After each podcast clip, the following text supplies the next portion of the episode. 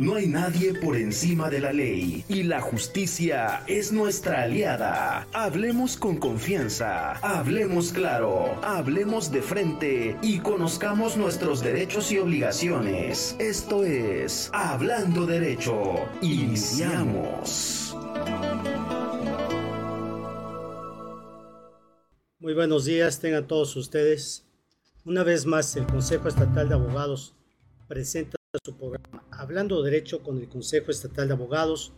Como ustedes saben, cada semana, cada viernes de 10 a 11, estamos con ustedes. Hoy tenemos un tema, un tema importante que comentar. Y bueno, hoy nos, nos invitamos a la, la persona, el maestro conocedor del, del tema, la actividad del Ministerio Público en la sociedad civil. ¿Qué es el Ministerio Público? ¿Para qué sirve el Ministerio Público? ¿Cómo se trabaja?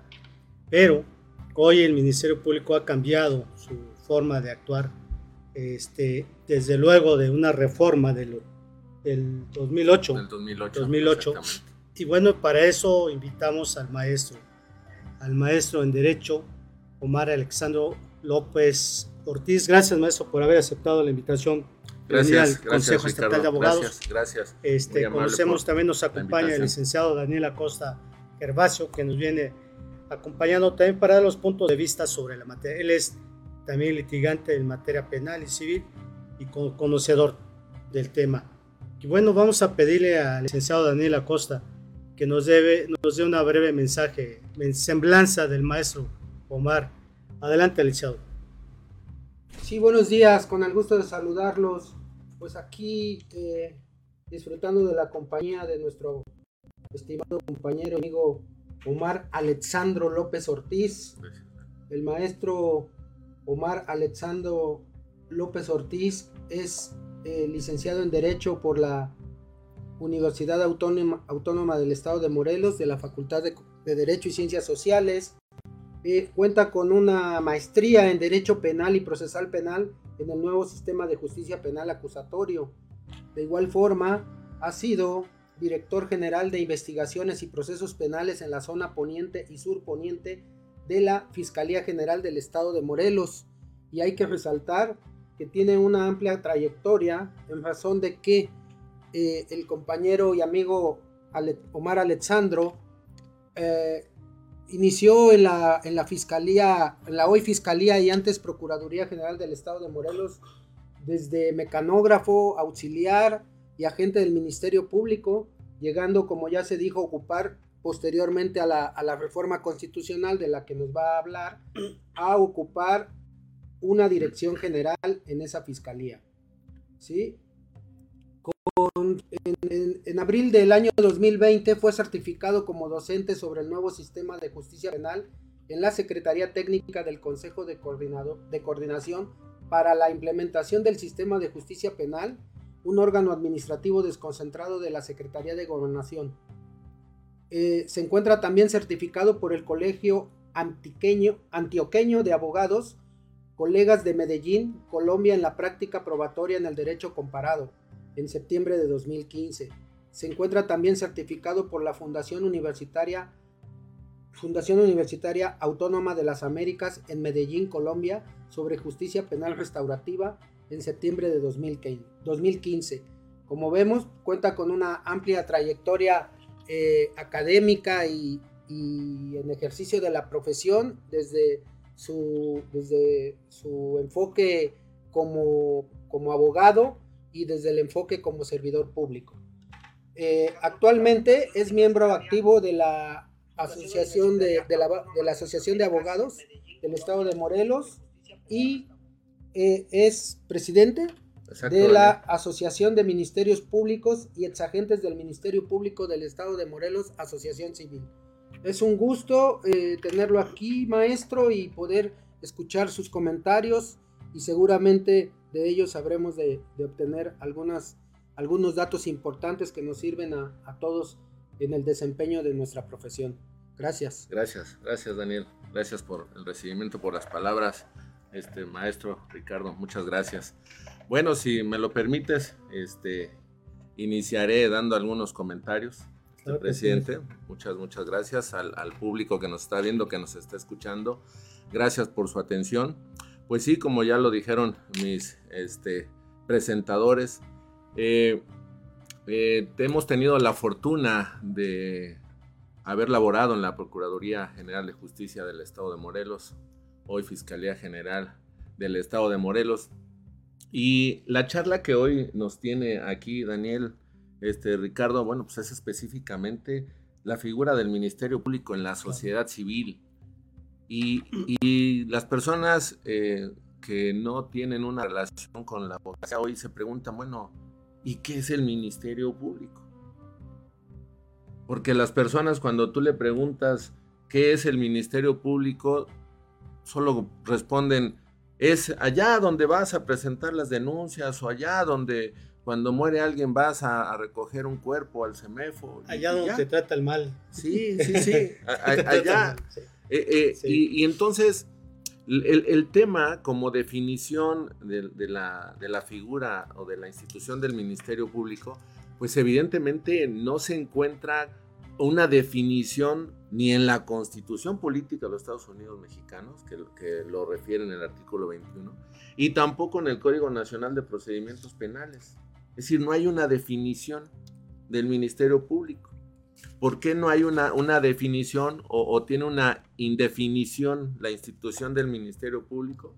Bueno, pues porque evidentemente eh, cuida o tiene cuatro aspectos o, se refiere a cuatro ejes en donde tiene que ver primeramente, lo podemos decir, a la defensa de los intereses patrimoniales del Estado. Uno tiene la asesoría jurídica de las entidades gubernamentales en la defensa de los intereses de los menores, de los incapaces o, con capacidades diferentes, en la dignidad y la libertad de los gobernados a través de la investigación de los delitos y el ejercicio de la acción penal. Como podrás ver, este, Ricardo, Daniel Público en general, pues no hay una definición propiamente que nos diga qué es el Ministerio Público. Lo que sí tiene como objeto el Ministerio Público son lo que acabamos de referir. Y refiriéndonos a la sociedad civil es cómo le es funcional a la sociedad civil. ¿Cómo le funciona? Ahí es donde nos vamos a atorar porque cuando llega una persona a cualquiera de las oficinas, agencias investigadoras que están en los diferentes puntos del Estado, pues bueno, lo primero que tiene que entender el Ministerio Público es que la persona que llega a denunciar tiene la figura de víctima, víctima indirecta u ofendido.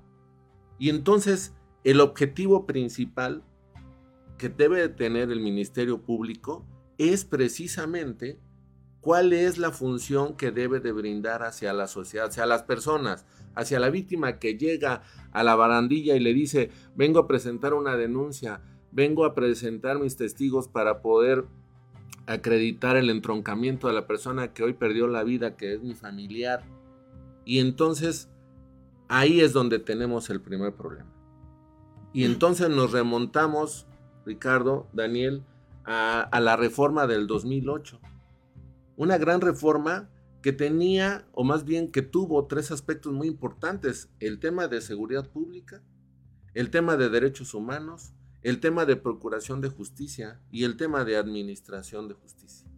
Fue una gran reforma y eso trajo como consecuencia la insistencia de la autonomía de la Fiscalía General del Estado de Morelos.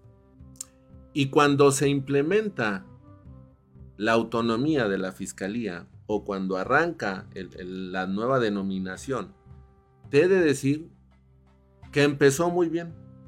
Las fiscalías, por llamarles de una otra manera especializadas, estaban concentradas de la siguiente manera. Fiscalía en homicidios, fiscalía en robos, fiscalías en despojos, fiscalías para menores, es decir, tenían de manera independiente cada fiscalía un coordinador tenía a su cargo ya sea dos o tres ministerios públicos, tenía policías de investigación criminal, hoy llamados agentes de investigación criminal, tenían a su cargo en algunas fiscalías peritos en psicología, ¿sí? por el tipo de delitos que se trataba, y traían una, una, un área específica y exprofeso para los efectos de poder atender a la ciudadanía sobre un delito en particular. Hoy, desafortunadamente, esa circunstancia desapareció, ya prácticamente eh, solamente está trabajando un ministerio público con una secretaria, porque los agentes de investigación criminal, y lo voy a decir con toda responsabilidad, Ricardo, pues están cuidando a los diputados. Esa es la realidad, ¿eh? Y nadie me lo cuenta. Te lo estoy diciendo con conocimiento de causa. Entonces, en lugar de que estén atendiendo las investigaciones de las carpetas de investigación, pues están cuidando, pues no sé de qué se cuidan los diputados, Ricardo. Eso es, es terrible. Entonces, la, el, objetivo, el objetivo que debe de tener el Ministerio Público, ¿sí? Primero tenemos que destacar cuáles son los problemas que tienen la persecución de los delitos, ¿sí? Y ahí yo concentraría en, en tres puntos, este, Ricardo Daniel. La coordinación con otras instituciones, como se podrá ver hoy, están de verdad colapsada esta, esta relación interinstitucional la gestión de flujos de trabajo, es decir, cómo los compañeros ministerios públicos tienen el material humano para poder avanzar en estas carpetas de investigación. Y te, y te pongo un ejemplo, cuando fui director, eh, nosotros nos enfocamos mucho, mucho en el tema de justicia alternativa. Yo era un, un necio en establecer ¿Por qué llegar al tema de judicializar todos los asuntos? Asuntos que, realmente lo digo con todo respeto, eh, que no merecían llegar a, la audiencia inicial, ¿sí? con controles de legalidad, audiencias iniciales. ¿Por qué razón llegar a esta parte si la justicia alternativa era una solución? Hoy día el Tribunal Superior de Justicia ha entrado mucho en el tema de la mediación y entonces, hoy el Ministerio Público está colapsado con 400, 500 carpetas de investigación, que fue lo mismo que pasó con el tema de las averiguaciones previas. Y entonces nosotros hemos insistido, Ricardo, público, que la reorganización administrativa que no se está llevando a cabo en la Fiscalía General del Estado, es ese precisamente uno de los problemas. Otro de los, de los problemas principales, pues es el tratamiento de las víctimas, de las víctimas indirectas, de los ofendidos. Hablaba con un ex procurador y me decía, tuve la experiencia de, cuando fui a, la fiscalía, las personas eh, afuera eh, en la calle bajo el rayo del sol y yo le decía, bueno, ha de ser una exageración.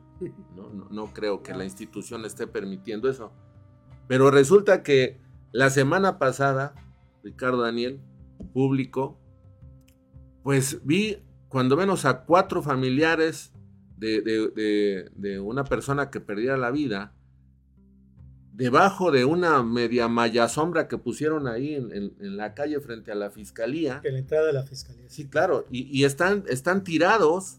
Y, y, por qué no entender la institución? ¿Por qué no hacer un área que sea de tránsito para, para estas víctimas indirectas o ofendido que solamente transitan no más allá de 12 horas en lo que hacen el trámite para entregar el cuerpo, en donde puedan tener unas sillas, un sofá cama, un, café, este, unas galletas. E, e, eso es estar cerca de la sociedad. A minorar, eh, a, minorar, a minorar la situación. Claro, claro.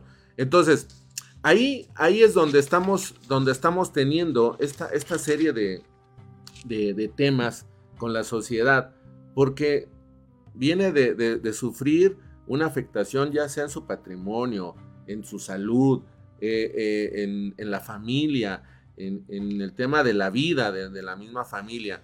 Y considero que el primer contacto que también se ha dejado de atender es con nuestras compañeras secretarias, con nuestros compañeros auxiliares, mecanógrafos, mecanógrafas, que es el primer contacto que tienen, que tienen con la ciudadanía. Porque, ¿por qué razón terminan pidiendo hablar con el fiscal general? Pues porque el primer contacto no amortigua precisamente este, este, este primer desahogo con el ciudadano para decirle qué le pasa, qué necesita, cómo le puedo ayudar, cómo lo oriento, hacia dónde quiere ir, qué necesita. Esa es la parte. Y entonces va escalando ahora al Ministerio Público y el Ministerio Público solo, que no tiene en, en atención temprana ya olvidémonos de, la computadora, ¿eh? porque las computadoras que tienen, bueno, son más arcaicas que, del tiempo de, Matusalén y no tienen hojas para imprimir, presidente. No tienen hojas, Daniel. Lo estoy diciendo con toda la responsabilidad. Licenciado, ¿no nos puede traer un paquete de hojas? No, no, no puede comprar unas hojas para imprimir. Tiene un presupuesto enorme. Bueno, la fiscalía. Por eso, y hago un paréntesis, en próximos días vamos a pedir que revisen dónde están ese presupuesto de 1.100 millones del año 2022 y hoy 2023, 1.500 millones.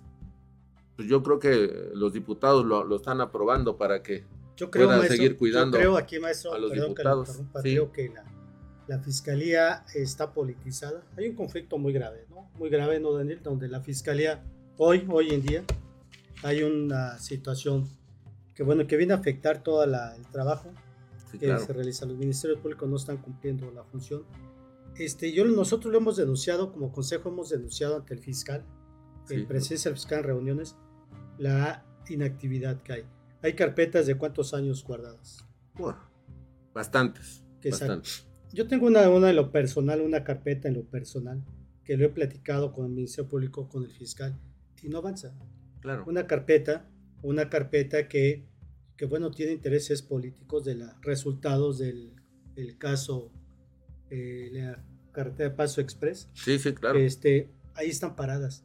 Y a pesar que yo le pido al fiscal que nos, personalmente, que, que le den seguimiento, no lo hay. Pero ¿qué es lo que sucede? A ver, a ver, a ver, maestro, vamos a hablar para que vayamos entendiendo. Usted que nos está escuchando, hablando derecho con el Consejo Estatal de Abogados, Estamos hablando de derechos sobre la situación que prevalece en la Fiscalía, sin el ánimo de ofender, porque también quiero decirle, quiero decirles que hoy es día del Ministerio Público. Hoy es viernes, es día del Ministerio Público. El domingo. El domingo es el 22. Ah, es el 22. Y hoy estamos. Hoy lo están festejando. Hoy lo vamos a festejar. Hoy lo festejan. Hoy lo vamos a festejar. Y bueno, pues, este, antes de decir las cosas, felicitamos a los ángeles, a todos los agentes del Ministerio Público. Para todos Muchas felicidades. ¿Cómo debemos decir para todos los agentes del Ministerio Público? ¿Cómo debemos decir ahora? Bueno, ministerios públicos. Hoy día desaparece la, la, figura de agente, hoy queda como Ministerio Público. Ministerio Público. recuerdo en aquellos tiempos en la Facultad de Derecho, cuando nos referíamos a algún funcionario que desempeñaba en ese entonces la actividad de o la función pública de de la gente del Ministerio Público y decíamos, es que es Ministerio Público. Y había algunos maestros que nos decían, no, no, no. El Ministerio Público es la institución, él es agente del Ministerio Público, ¿no? Entonces, hoy sí me acuerdo mucho de eso. Digo, finalmente son tecnicismos y para eso vamos a, la, a, la, facultad, ¿no? Claro. Pero aquí más el tema, eh, yo quisiera preguntarle, maestro, eh, partiendo de, de, de, este primer análisis que usted realiza, en el sentido de eh, ¿qué, le, nos, qué le aportó a, a la sociedad, a la ciudadanía, la reforma de 2008? ¿Es o fue o está siendo meramente un cambio de conceptos, de denominaciones? Es decir, estamos hablando de la gente del Ministerio Público, hablábamos de un procurador, ahora se habla de un fiscal, ahora como usted nos acaba de decir, no es el agente del Ministerio Público, es la fiscalía. O sea, la, ciudadanía allá afuera dice, ok, pues llámenle como quieran, pero yo sigo teniendo el mismo, el mismo problema y la misma deficiencia y, mi, y mis asuntos no, no avanzan, ¿no? Claro. Eh, ¿qué, qué, podía, decirnos ahí? Pues es que la, reforma que fue de, de, gran calado en aquella época, sin duda fue una gran reforma.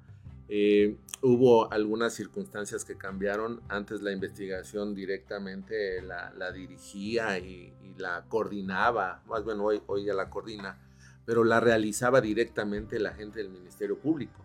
Hoy día cambia y el Ministerio Público, que hoy ya le llaman fiscal, le llaman fiscal, porque, porque bien dices, Daniel, el, el que hoy ocupa la titularidad de la Fiscalía General, este, él representa la institución del Ministerio Público y él es fiscal. Entonces, lo que hoy hacen día con esa reforma es que ahora los, agentes de investigación criminal hacen la investigación, prácticamente tendrían que hacer toda la investigación, llevarla al Ministerio Público y decirle, tengo esta investigación con todos los elementos que se requieren o que se necesitan, porque hoy día eh, la, cuestión eh, probatoria no, no resulta tan, tan complementaria para los efectos de poder judiciar los, judicializar los asuntos. Basta con la mera presunción de que existe una conducta con apariencia de delito, un hecho con apariencia de delito, y la probabilidad de que haya participado en el hecho una persona, ¿no? Entonces, realmente la reforma fue diseñada precisamente para no obstaculizar el retraso, ¿sí? En las integraciones de las carpetas de investigación. Porque si hoy día haciendo un análisis responsable, este, Ricardo, Daniel, pues seguimos teniendo un rezago impresionante. Impresionante. Ahora, por eso yo sostengo que debe de haber soluciones creativas e innovadoras en los problemas constatados. O sea, si tenemos que ser innovadores. Si, si, si la, la cuestión probatoria no necesita tener acreditado propiamente la, probable responsabilidad, ¿sí? Pero se tiene indiciariamente la existencia de, habrá que judicializar. Pero luego quieren andar haciéndole al, Sherlock Holmes y, creando conductas que no existen. Y, y, bueno, y ahí la, judicializar los asuntos pendientes. Si nosotros como sociedad no entendemos que existen conductas que pueden judicializarse o no, y la institución e informa a los ciudadanos, a las víctimas, víctimas indirectas o ofendidos, de la razón por la cual no se puede judicializar, habrá que explicárselo, Ricardo. El problema es que no se lo explican. Escala del Ministerio Público, escala el director, escala el fiscal metropolitano y no resuelve nada y llegan con el fiscal general y el fiscal general le dice, atiendan el tema, bla, bla, bla. Pero son realmente este, gritos en el, en el cerro que no, no, no escuchan y no lo hacen. Yo quiero decirles a, mis compañeros eh, ministerios públicos, a, a, los que realmente son los que sostienen esta, esta fiscalía, las secretarios, mecanógrafos, auxiliares y ministerios públicos, que están sufriendo porque no tienen la herramienta necesaria. No tienen computadoras, no tienen toners, no tienen hojas. Bueno, no tienen ni siquiera un kit de internet en, propiamente en atención temprana en el que puedas bajar una jurisprudencia, en la que puedas bajar una ejecutoria, en la que puedas bajar una reforma y la plasmes, ¿sí? Dentro de la investigación que estás haciendo. No lo tienen. Solamente está para algunos cuantos. Eso, eso es delicado, ¿no? Es delicado porque este, la justificación que tiene el Ministerio Público claro. para no avanzar. Claro. Pero la pregunta que lo volvemos a decir, ¿y el presupuesto que tiene? O sea, ¿cada uno sabe? ¿Qué pasa con eso? Eh, yo por eso he insistido que la, la, reorganización administrativa no, no necesariamente la maneja el titular de la, de la institución, pero hay un responsable administrativo y hasta donde tengo entendido, creo que se llama Homero el señor, no, no lo sé, pero e, esta persona, ¿cómo distribuye, ¿no? ¿Cómo, cómo hace? Porque resulta que, que si antes de la reforma, digo, yo, yo estuve de, en el, de 1993 a 1999 y no teníamos este presupuesto y teníamos las mismas carencias. Hoy, en el 2023, con con mil millones de pesos más y siguen teniendo las mismas carencias, ¿no? Por eso hoy estamos de pláceme, Ricardo, Daniel, que vamos a hacer la celebración del Día Nacional del Ministerio Público, perdón por el comercial. Lo vamos a hacer a las 19 horas en el restaurante Villaveja, en donde nos, ¿Hoy? hoy, ¿Hoy, hoy, hoy, hoy, exactamente, en donde no, no, no vamos a hacer el bluff de darles un reconocimiento a los cuates. No, no, no. Ni, ni a los ministerios públicos que me caen bien, ni que hablan bien de mí, ni a los directores. No, no. Vamos a reconocer a las secretarias, a los peritos, A los, a los activos agentes. y a los sí, claro. los que estuvieron Claro, ahí. claro. Van, van a asistir activos, ¿sí? Jubilados y los que están en retiro. Entonces va a ser una celebración para y para y de los que formamos parte de la Procuraduría y de los que hoy están y siguen activos en la Fiscalía este, General de- del Estado de Morelos. Entonces, es preocupante. Es preocupante que con tanto recurso que tienen, siguen teniendo los mismos problemas. ¿Cuál es lo que nosotros hemos sostenido como, como ejes en la Asociación de Ministerios Públicos y Exagentes del Ministerio Público? Son cuatro ejes. La correcta aplicación del derecho, ¿sí? Eh, los convenios con instituciones privadas y públicas para los efectos de generar una, una este, capacitación a los, a los operadores, no necesariamente a los ministerios públicos, porque en los operadores tenemos a policías preventivos, agentes de investigación criminal, tenemos a la Guardia Nacional, tenemos a, a- a este, a los, al ejército incluso, porque ellos también hacen investigaciones, la Marina. eh, tenemos eh, que tener el acercamiento con la sociedad civil, que es otro de, los ejes, y la dignificación del Ministerio Público. Entonces, si nosotros estamos insistiendo sobre esta circunstancia, bueno, lo que siempre vamos a tener con la sociedad, y les pedimos que se acerquen y que nos permitan tener este acompañamiento, en donde solamente seguiremos dándole una asesoría, una, una dirección a estas carpetas de investigación que no avanzan, porque cuántas personas desaparecidas, porque también hay que decirlo, ¿eh? hay que decirlo con toda responsabilidad. Las instituciones no pueden solas. Tenemos que poner también un granito de arena para decir, aquí estamos, ¿cómo les ayudamos? ¿Cómo generamos esta capacitación a los policías? ¿No? Porque en el tema de cuando llegan en el juicio, pues lo primero que atacamos en el interrogatorio contra interrogatorio o en el interrogatorio cruzado, pues es esta capacitación a los policías. Que no, no, no, no se tiene, ¿eh, ¿Eh, Ricardo? No tiene, se una- tiene. tiene un departamento de capacitación la fiscalía. Hoy tiene un departamento. Bueno, tiene, no solamente tiene eso, tiene el Consejo de Honor y Justicia, en donde pudiesen incluso reconocer al Ministerio Público que más judicializa, al que más gana juicios, al que más resuelve en justicia alternativa. Yo espero que ya hoy día que la institución van a tener también una, una reunión en esta celebración, les reconozcan, les reconozcan a los compañeros, ¿sí? Claro. Pero lo, lo cierto es que regresando a- al tema de la sociedad, le hace falta a la institución tener un acercamiento hacia la sociedad civil, cómo funciona el Ministerio Público, cómo opera la Fiscalía, cómo tenemos que entender que nosotros no podemos generar una doble revictimización hacia las personas. Y a veces las personas lo único que, que Ricardo, es escucharnos, que las escuchen, ¿eh? Y una vez que las escuchan, prácticamente se despresuriza y entonces dice, vamos a hacer esto, vamos a hacer el otro, ¿no?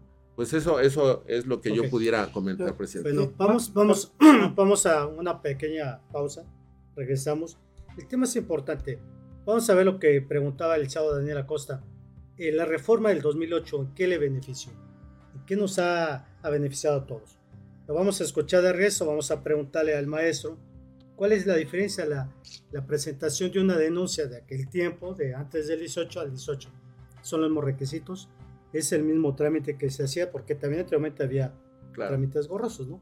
Siempre lo ha habido. Pero ¿cuál es la diferencia? ¿Qué ha beneficiado? Regresamos con ustedes y nos preparamos una pausa.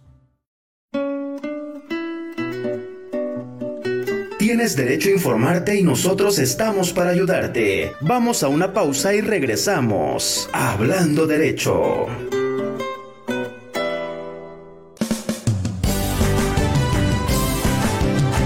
Friedman Studio, Academia de Canto Contemporáneo, Interpretación y Desarrollo Humano. ¡Lánzate ya! En Friedman Studio, tus sueños pueden convertirse en realidad si los deseas tanto como para ir tras ellos. No importa tu edad, rescata tu talento y brilla. En Friedman Studio, nos especializamos en preparar y entrenar a verdaderos cantantes e intérpretes solistas desde nivel inicial hasta nivel profesional Impartimos clases de lunes a sábado en sesiones personalizadas o abiertas, en modo presencial o en línea, completamente en vivo. Friedman Studio apoya tu talento. Nuestros precios se adaptan a tu bolsillo de acuerdo a la modalidad y número de clases mensuales que tú elijas. Agenda tu clase muestra sin costo y conócenos. Nuestra metodología, entrenamiento y técnica vocal interpretativa se enfoca y adapta a todos los niveles y géneros musicales. Nuestras sesiones de clases son impartidas y supervisadas en atención personal por nuestro coach vocal interpretativo, entrenador transformacional y sensei David Friedman Giteras. Contáctanos al teléfono 777-310-2362 o al WhatsApp 777-142-8275. Búscanos en línea como Friedman Studio o visítanos en nuestras redes sociales. En Friedman Studio, prepara entrena como lo hacen las grandes estrellas. Vence tus miedos y fortalece tu seguridad. Tú, también, puedes brillar. Ven a Friedman Studio. Crea tu propia historia, rescata tus sueños y haz que tu talento brille hoy.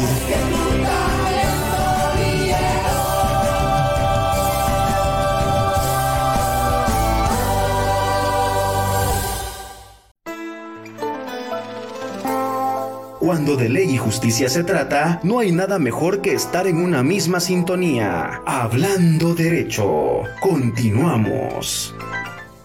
Bien, estamos de regreso. Hablando derecho con el Consejo Estatal de Abogados. El tema que hoy nos ocupa es la actividad del Ministerio Público en la sociedad civil. ¿Cómo ha evolucionado? ¿Cómo se ha quedado estancado? ¿Qué es lo que sucede actualmente? Sigamos platicando. Adelante, Eliseo Acosta, iba a hacer comentarios al respecto. Sí, eh, aquí aprovechando la experiencia del, maestro Omar Alexandro, eh, en su intervención inicial comentaba que en la, en la Constitución propiamente eh, y en las en los diversos este, disposiciones legales y leyes normativas no existe como tal una conceptualización o definición ni constitucional ni legal de lo que es el Ministerio Público o el ahora fiscal. Eso, maestro, ¿cómo cree usted? ¿Afecta, no afecta? Este, ¿Afecta poco, afecta mucho? Eh, para efectos del desarrollo de esa función eh, pública. No, bueno, no, no afecta, Daniel, te lo he de decir, porque eh, muy, muy clara en la Constitución refiere que el titular del Ministerio Público es el único responsable para llevar a cabo el ejercicio de la acción penal, la investigación ¿sí? y persecución de, los delitos.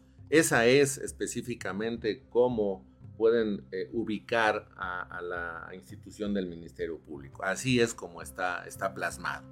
¿sí?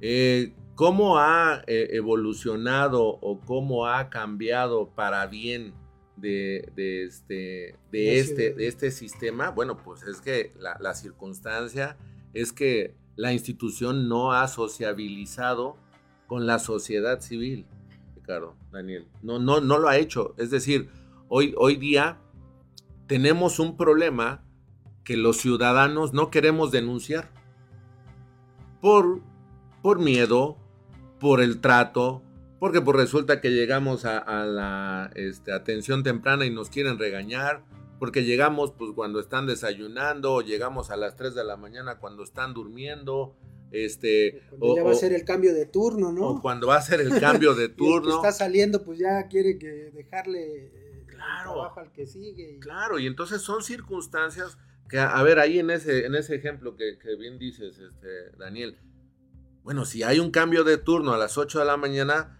procuremos que estén 30 minutos antes a, algunos, ¿no? Como asesores o mediadores o de, este, auxiliares, que sean los que empiecen a recibir estas nuevas denuncias, ¿no? O querellas que, que prácticamente tocan el otro turno y no los estemos bateando con que espérese a que venga el otro turno.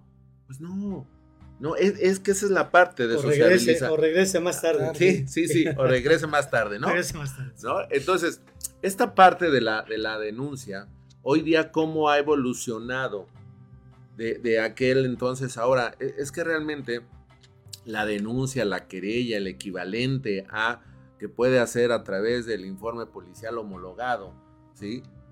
Hoy día cualquier persona puede denunciar al agente de investigación criminal, al policía preventivo, al de la Guardia Nacional, porque la Guardia Nacional se ha olvidado de que también puede hacer acciones de investigación, puede recibir, pueden recibir incluso querellas o denuncias anónimas, vías telefónicas.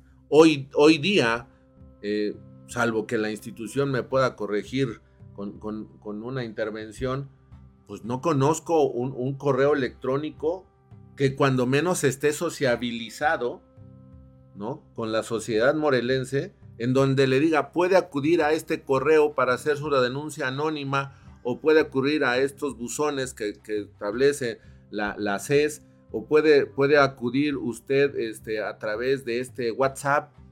es decir, todo eso no han logrado, cuando menos en mi conocimiento, eh, socialmente este, y digitalmente, este acercamiento con la sociedad, Ricardo. No ha cambiado nada. La denuncia hoy día dice que bastará con el simple hecho de poner en conocimiento de la autoridad administrativa el, hecho, ¿no?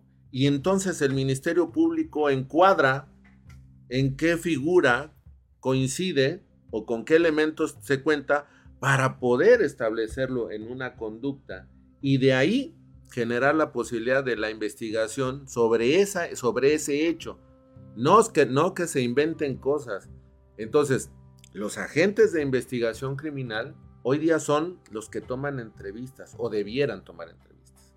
Son los que deben de ir al lugar a preservar o a revisar el lugar, son los que pueden obtener información de instituciones privadas y públicas. Ellos pueden hacer todo eso, pero el tema es que no tenemos agentes de investigación criminal, están con los diputados, vuelvo a repetir, y los 100 elementos que yo espero que hoy día anunció el fiscal con bombo y platino que se integran a la institución, pues estén prácticamente destinados para ello, porque si no, el Ministerio Público es un ser humano, es un ser humano, yo, yo siempre he dicho, es como devorador de sueños, porque empieza a recibir eh, todo, todo esto que trae, la, vibra que trae el denunciante, el querellante, la víctima indirecta, el ofendido, y, y, psicológicamente empieza a recibir y a recibir y a recibir en 24 horas, Ricardo. ¿Cuántos, ¿Cuántas carpetas no inicia por conductas?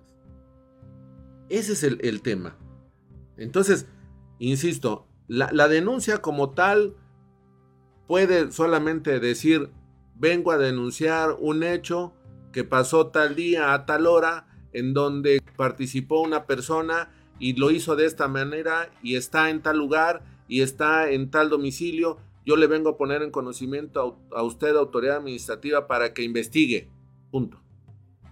Y eso es lo que genera el inicio del procedimiento administrativo. Muy bien, maestro. Pues llama mucho la atención en términos, voy a decirlo de esta forma, con su experiencia y sobre todo su profesionalismo, pues lo dice de una forma muy sencilla y muy accesible. Pareciera que es algo que cualquier persona pudiéramos estar en, pudiéramos hacer, pudiéramos realizar. Sin embargo, a pesar de esta reforma y de este cambio de sistema y, todo esto que se ha anunciado, eh, vemos un gran, creo yo que ha aumentado inclusive eh, el, número de denuncias, vamos a decir, el número de denuncias que no se presentan, es decir, eh, hay un incremento, las estadísticas nos dicen que hay un incremento considerable en la comisión de hechos delictivos. Sin embargo, al, confrontarlo con el número de denuncias o, ahora carpetas de investigación que se tienen registradas institucionalmente, vemos que hay un abismo de diferencia, ¿no? Y hay, por, un, por otro lado, investigaciones serias de, de que hay un número mucho mayor de denuncias o de que no se han presentado. Vamos, no, no sé si sea correcto decir denuncias porque no se presentaron y no formalmente no llegan a hacerlo, pero de hechos con apariencia de delito que no llegan a ser del conocimiento de alguna autoridad.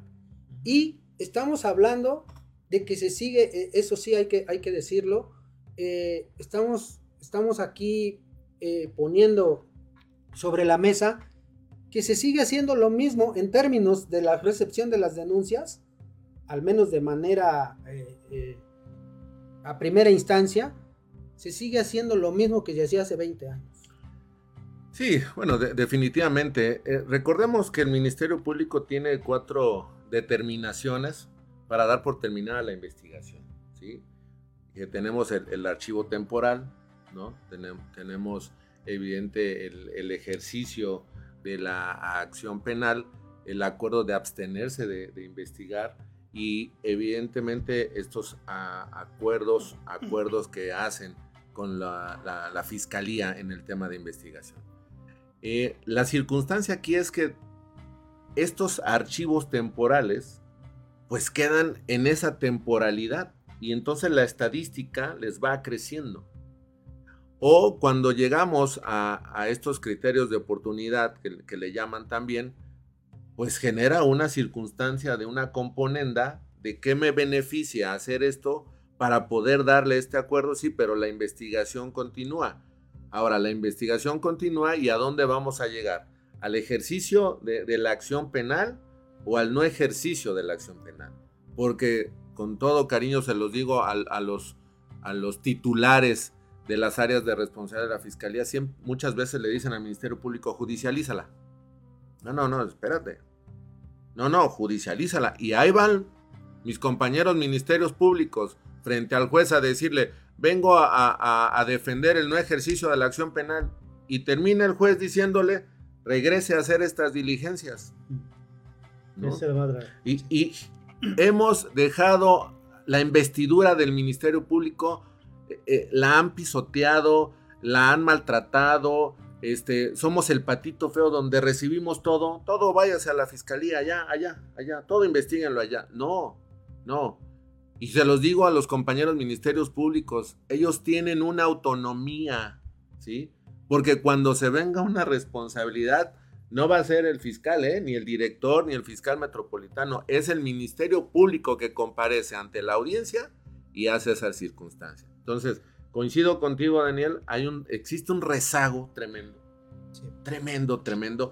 Y, la manera, termino con esto, es enfoquen en el tema de poder sociabilizar las circunstancias de los hechos, del actuar de la, de la fiscalía y metámonos en el tema de justicia alternativa que ahí puede ir despresurizando algunas cosas. Sí, pero también recordemos, maestro Daniel, que el Código Nacional habla de que así cómo se le llama, este, ponerle la, al Ministerio Público la, este, el calzador, ¿no? Hay que pedimos el auxilio judicial para que el Ministerio Público actúe. Este, hoy nos permite el código acudir, pero acudimos porque no me hace caso el Ministerio Público, no integra. Es cierto. Este, y tenemos, vamos a poner un ejemplo en Tepoztlán, la agencia del Ministerio Público todo el tiempo está cerrada. Sí, claro. O sea, la verdad es que no. La gente va, a nosotros nos han dicho como consejo, nos han dicho, oiga, en el Ministerio Público no hay agente del Ministerio Público en Tepoztlán. ¿A dónde vamos? ¿Qué hacemos? Lo hemos reportado a la fiscalía, ¿eh? Lo hemos reportado. O sea, hemos tenido una comunicación con el fiscal.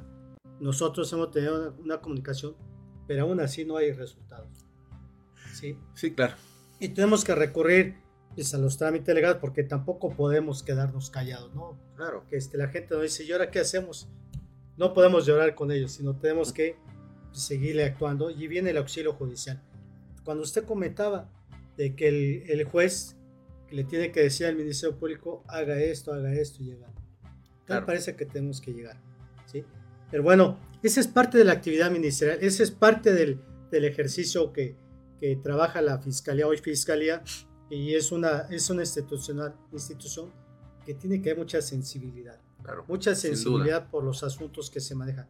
Todos los asuntos son delicados, hay mucho sentimiento porque hay asuntos muy Claro, delicados, ¿no? Las claro, víctimas, todos los que pasamos por situaciones dolorosas, ese donde tiene que haber la sensibilidad, pero hay ministerios públicos, hombre y mujer, Ujú. que tratan, aún teniendo un asunto de víctima, lo tratan, pero Claro, como si nunca fueran a, a pasar por ahí. Ese es algo, algo muy delicado. Y bueno, recuerden, hablando derecho con el Consejo Estatal de Abogados, estamos hablando derecho sobre la situación que prevalece en la Fiscalía. Algo delicado.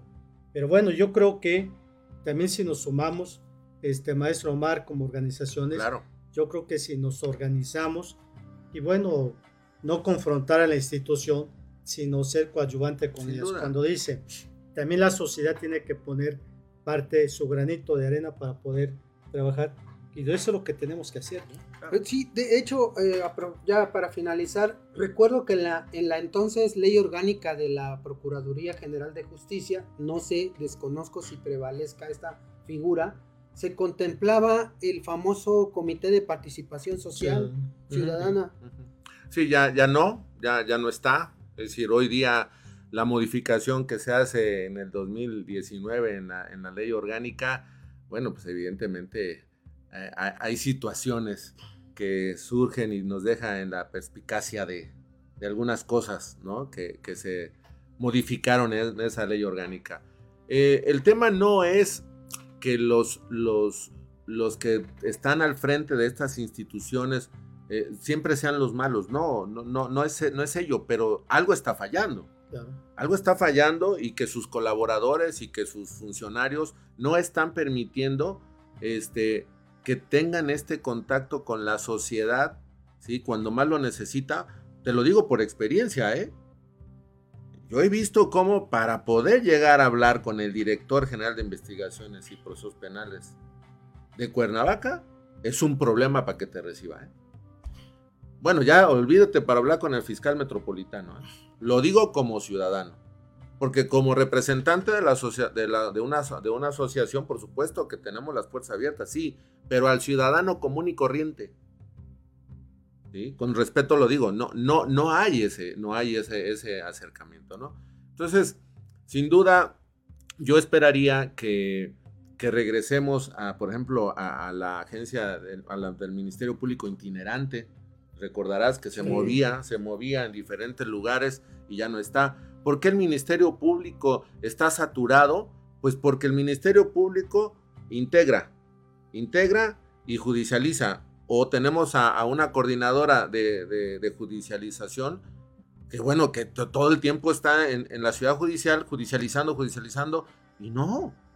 Antes estas fiscalías especializadas directamente llevaban y judicializaban el asunto porque lo conocían, ¿sí? Entonces, yo concluyo mi participación, este, Ricardo Daniel, diciendo Gracias. que la institución, con todo respeto, sugiero, genere los mecanismos, eh, genere las condiciones para tener un acercamiento a la sociedad civil en donde puedan lograr sociabilizar cuál es el actuar de esta institución, que es muy bonita, hermosa, loable. Yo es una institución Noble. que quiero mucho, muy noble, pero si los operadores no se ponen a hacer lo que le toca hacer, esto va a continuar como hasta ahora. Gracias, maestro.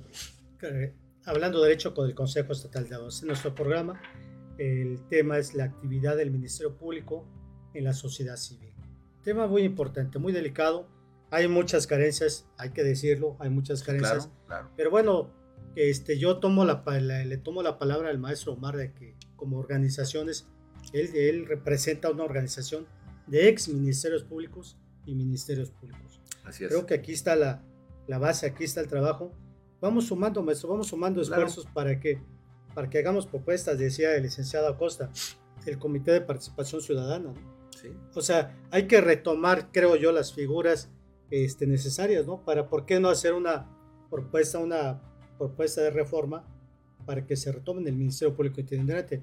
Y eso también ya se lo comentamos en su momento al fiscal y bueno, ahí queda. Yo, yo agregaría, y perdón la interrupción, es eh, en el momento que presentamos eh, el resurgimiento de esta asociación, el Consejo Consultivo de Exprocuradores y Exfiscales. Ese Consejo Consultivo no le va a generar un costo a la institución. Pero ¿por qué no recibir consejos de ellos que han pasado por la institución? Y este Consejo Consultivo, pues que le dé esa opinión de en qué dejaron de hacer ellos que hoy le pueda funcionar a la institución. Eso es, una, eso es algo muy interesante. Claro, esto es lo que tenemos que retomar. Y bueno, también recuerden ustedes que hace unos días compareció el fiscal al Congreso del Estado. Hay que analizarla, hay que analizar su, su comparecencia, claro. todas las estadísticas que arroja para que podamos mostrarla, ¿no? Porque también cuando nos presentamos con los titulares de las instituciones lo niegan, nos dice que todo está bien y no, este, y no nos creen y luego alguna vez se dan un choque. Este, pero bueno, lo hacemos con nosotros, lo hacemos como organizaciones con la buena fe, con el ánimo de coadyuvar, ¿sí? con, el, con el ánimo de coadyuvar, colaborar y dejar ese granito, ¿no? Ese granito de arena. Claro. Y bueno, como ustedes saben, tenemos una hora de programa, el tiempo se agota. Yo le pediría al licenciado Daniel Acosta que le dé un mensaje a la sociedad, licenciado, es un mensaje a la sociedad sobre, las, sobre este tema, qué es lo que tiene que hacer, cómo hacerlo y bueno, y no desesperarse. Creo que el tema es principal es no desesperarse, entonces, es de resistencia. El, el, el mensaje sería, pues, tengan paciencia. ¿no? Paciencia, sí, El problema es que llevamos cuántos años y ya pedir paciencia a veces resulta complicado. No, pues finalmente eh, yo creo que lo más importante aquí hoy es resaltar el tema de que ya no existe, como nos lo acaba de decir aquí el maestro, el tanto formalismo en el que necesariamente se tenga que tener cuando menos por acreditado la existencia del hecho delictivo. Hoy, como bien nos lo dice, basta con que exista un hecho con apariencia de delito, es decir, todavía no estamos diciendo que sí existe el delito, mucho menos la responsabilidad, pero hay que denunciar. Yo creo que hay que trabajar mucho en la cultura de la, de la denuncia, porque es la base desde la cual la, ciudadanía podrá exigir la procuración de justicia y eh, a, la autoridad competente, que en este caso pues es la fiscalía.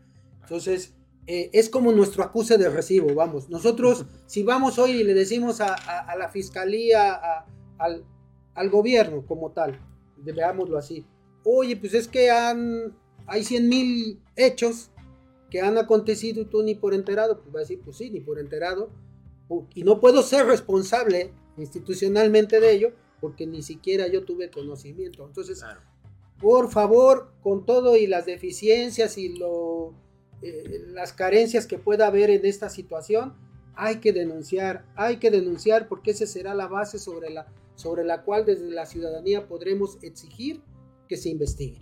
Si no hay denuncia, pues no podemos hacer otra cosa. Claro. Sí, pero ahí caemos cuando la misma deficiencia que decimos, ¿para qué voy a denunciar si no hay... Entonces ese es algo que tenemos. Sí, pero pues ese es... algo difícil, ¿eh? porque la verdad es que hay gente que dice, ¿para qué denunciamos? Pero bueno, este, tenemos que decirlo, tenemos que invitar a la, a la sociedad, Sin tenemos que hacerlo porque de lo contrario pues no, hay, no pasa nada. Maestro Omar, ¿algún mensaje nuevamente a nuestra audiencia? Bueno, primero muy, muy agradecido de los que nos están escuchando, sin duda, y los que están mandando mensajes. Todos son bien recibidos, la, la crítica siempre es buena. Yo vuelvo a insistir, la institución como un órgano autónomo constitucional, no está la deficiencia en ese órgano como tal. Acérquense, confíen en el Ministerio Público, confíen en la institución, Estamos seguros que existen muy buenos operadores, muy buenos operadores. Tengo, tengo la certeza y, me puedo atrever a decirlo, muchos ministerios públicos, auxiliares, peritos, que lo único que necesitan es que administrativamente le den lo necesario para operar. Acérquense, denuncien, denuncien, si no lo quieren hacer de manera directa, háganlo anónimamente, pero sigan confiando en la institución del Ministerio Público. Gracias, maestro. Y bueno, yo quiero, quiero ver, maestro Omar, si, si lo acepta, que le hagamos una invitación al señor fiscal, que tengamos una reunión, que tengamos una reunión y, así le ve las cosas, ¿no? Platicar con él para buscarlas, las, buscar, tratar de solucionar las cosas en la claro. fiscalía. Este, sabemos que el fiscal, bueno, es una persona ocupada, que es difícil que lo tengamos aquí, pero podemos ir a su, a su oficina, ¿no? Podemos ir a su oficina y ahí platicar este, abierto, directo, derecho, ¿sí?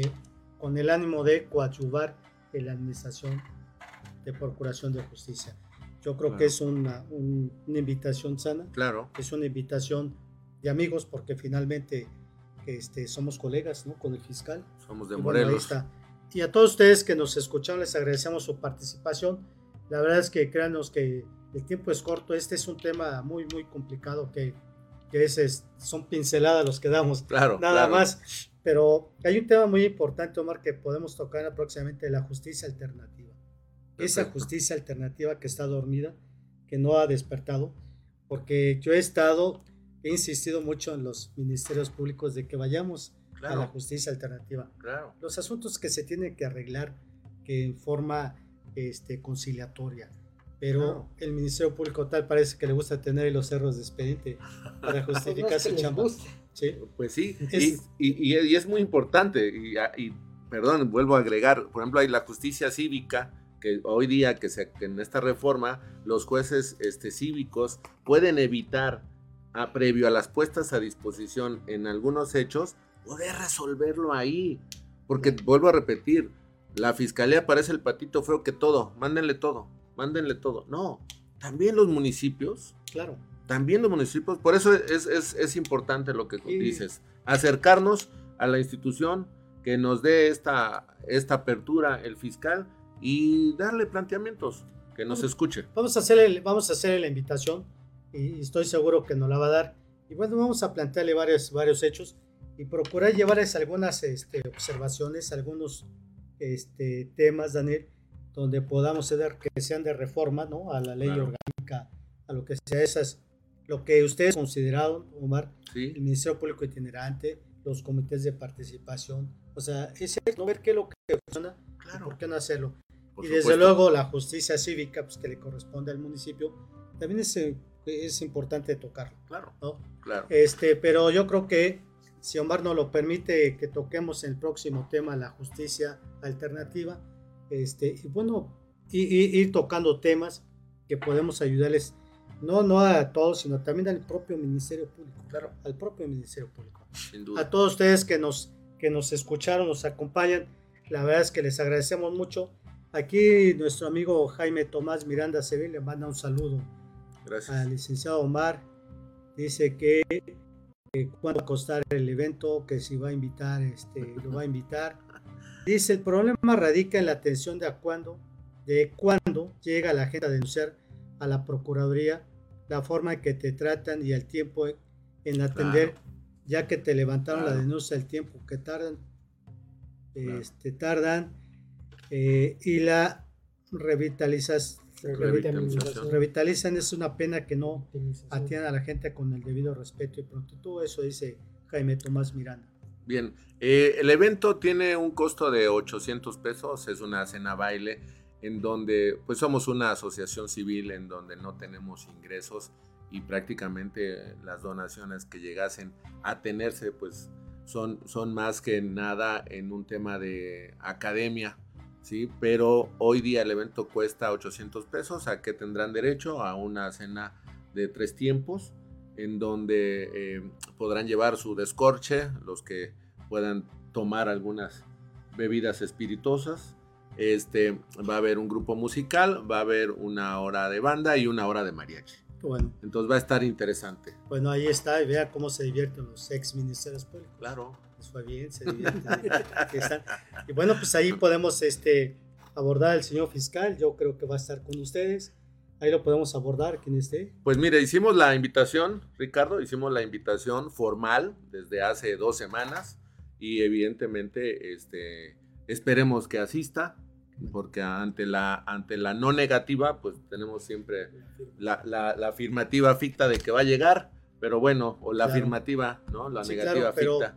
Podemos aprovechar, podemos aprovechar, Omar, este, si va o la representación que mande, podemos hablar el tema, ¿no? Claro. Empezar a hacer las gestiones Claro. para sentarnos y vamos a la institución a hacer la entrevista, la plática, esta charla.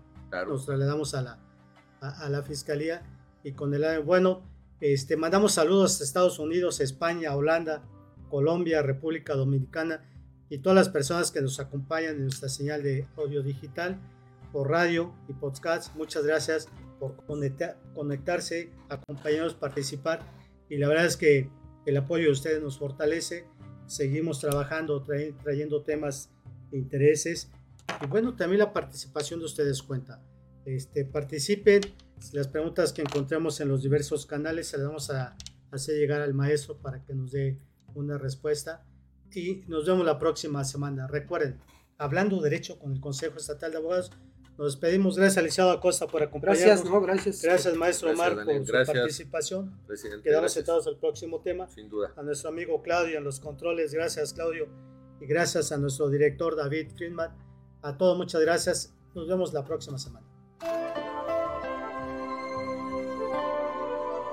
La balanza de la justicia por hoy se ha nivelado. No lo olvides, la ley es clara y la justicia está de tu lado. Escúchanos en nuestra próxima emisión. Hablando Derecho por Friedman Studio Top Radio. Tu lado positivo.